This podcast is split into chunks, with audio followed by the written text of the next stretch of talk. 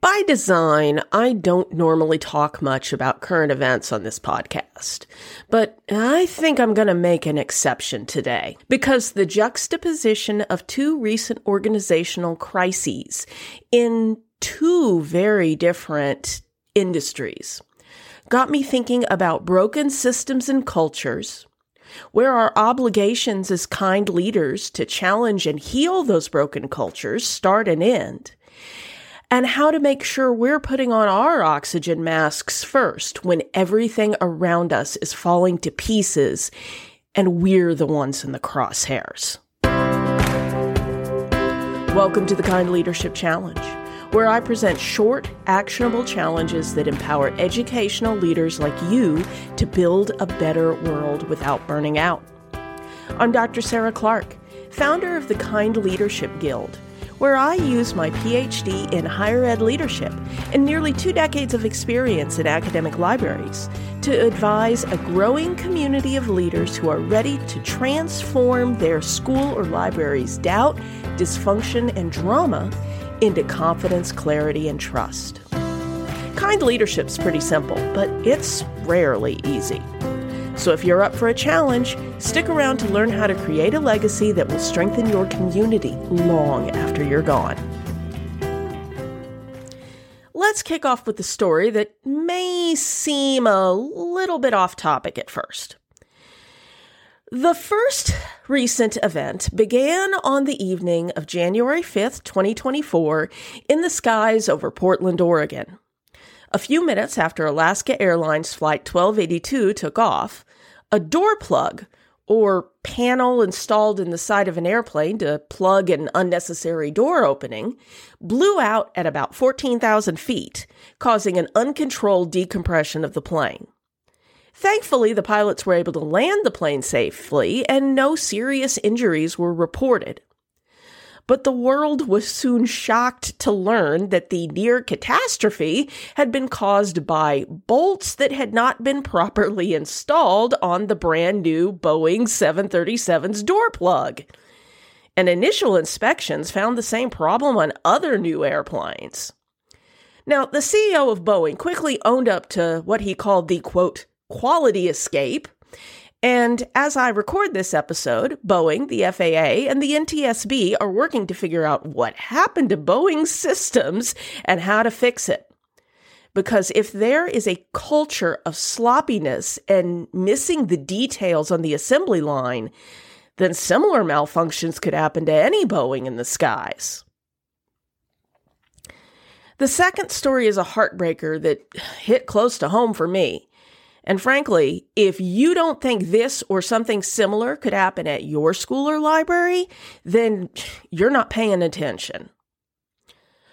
On January 8th, 2024, Dr. Antoinette Bonnie Candia Bailey died by suicide five days after being terminated from her position as Vice President of Student Affairs at Lincoln University in Missouri.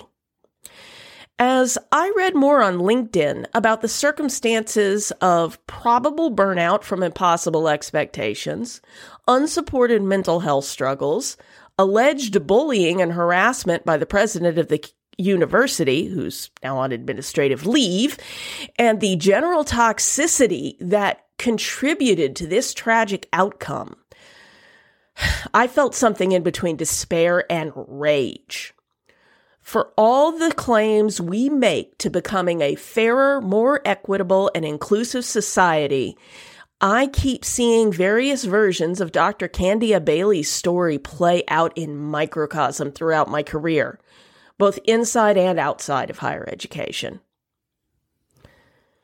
There are several important lenses that we as leaders need to use as we explore the lessons of these two events. And I'm going to link to some of the best pieces I've read on them in the show notes. But after reflection about what I'm actually qualified to rant intelligently about, I think I'm going to take things back to the root cause of both events a broken organizational culture. Because if a plane door falls off or an organizational leader is driven to self harm, there is something wrong with your culture. And that begs a question for us leaders who may both feel the effects of a toxic system and feel an obligation to fix the toxicity. If you are a leader in a toxic culture, what are your responsibilities to your organization, your community, and most importantly, to yourself? Well, I'm going to tackle that last responsibility, the one to yourself, first, because I want to make this crystal clear. Kind leaders want to build a better world.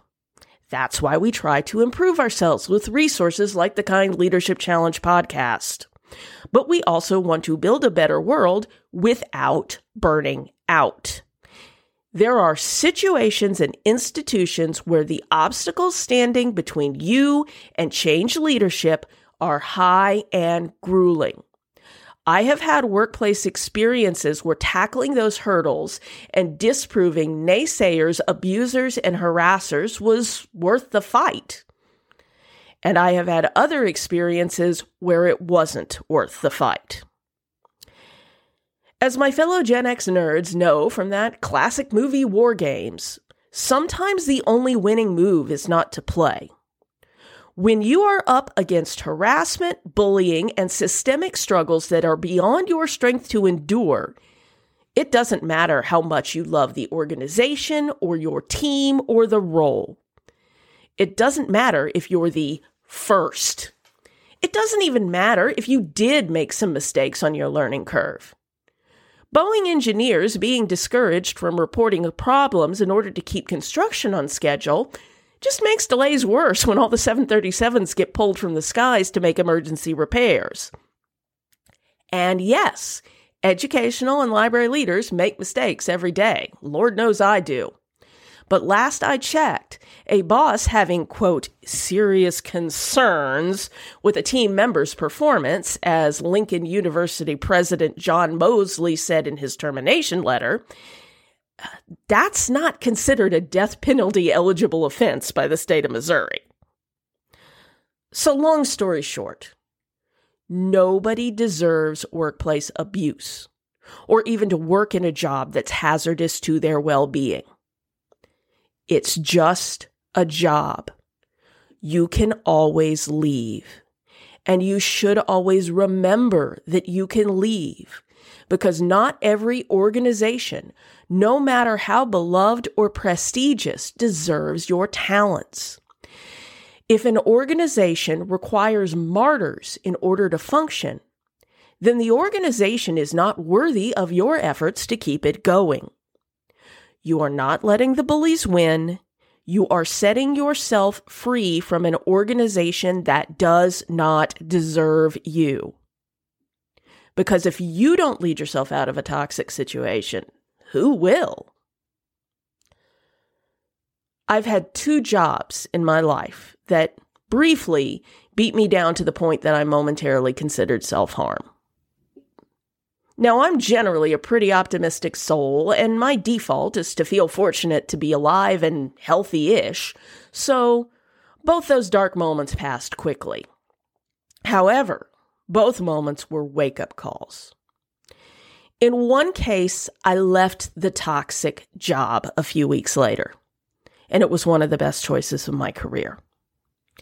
In the other situation, I stayed in order to learn some lessons that the crisis had to teach me. But I also changed how I related to my work to ensure that I would never again believe my job was a literal matter of life and death. Eventually, I and others were able to heal the culture so that what happened in our organization would be unlikely to recur. That choice to stay was also one of the best choices I've ever made in my working life. Now, I'm not going to tell you what to do in your situation, even if you book a coaching session with me. But I am telling you that you always have the right and ability to leave a toxic job, even if it might require some preparation or hardship along the way. If you remember nothing else from today's episode, remember you can always leave. So, Let's say that you've determined that you are both able and willing to stay on and try to heal your organization, as I am sure well intentioned, talented leaders are doing right now at both Boeing and Lincoln University. There are two important truths you need to keep in mind as you embark on this challenge.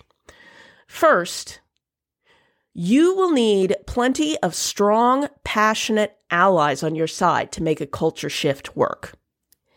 It takes a system to change a system. The lone rescuer is at best doomed to failure, and at worst will be deliberately or unconsciously set up as the scapegoat and chased out of the organization. And if you can't find enough allies to make the change that you believe is needed, well, remember that not all organizations can or should be saved. Second, it's easy in those moments of righteous indignation to develop an intricate 28 point plan for cultural transformation. Doing more doesn't usually work to heal a broken culture. What does work is implementing one or two small changes at a time, repeatedly demonstrating them over a long enough period so that people come to trust them and maybe even adopt them themselves. What if you checked in on a stressed out colleague or double checked that purchase request before sending it out for approval? An action repeated by yourself becomes a habit and a habit adopted by others becomes a new culture. Which brings me to your kind leadership challenge for this week. What's the biggest thing that drives you nuts about your organization's culture? And what can you and your colleagues do to change it? If you could use a tried and true framework to help you think through your challenge and take action on a possible solution, head over to kindleadershipchallenge.com slash next to download the next steps checklist. You'll also get my regular musings and thought provoking questions to inject a little extra kindness into your daily life as a leader. Thanks as always for listening to the Kind Leadership Challenge. If you want to get notified every time there's a new episode, or you have a colleague who might find these challenges useful, head over to kindleadershipchallenge.com to learn more and subscribe to the show via email or your favorite app. Never doubt that day by day you're building a better world, even if you can't see it yet. So until next time, stay kind now.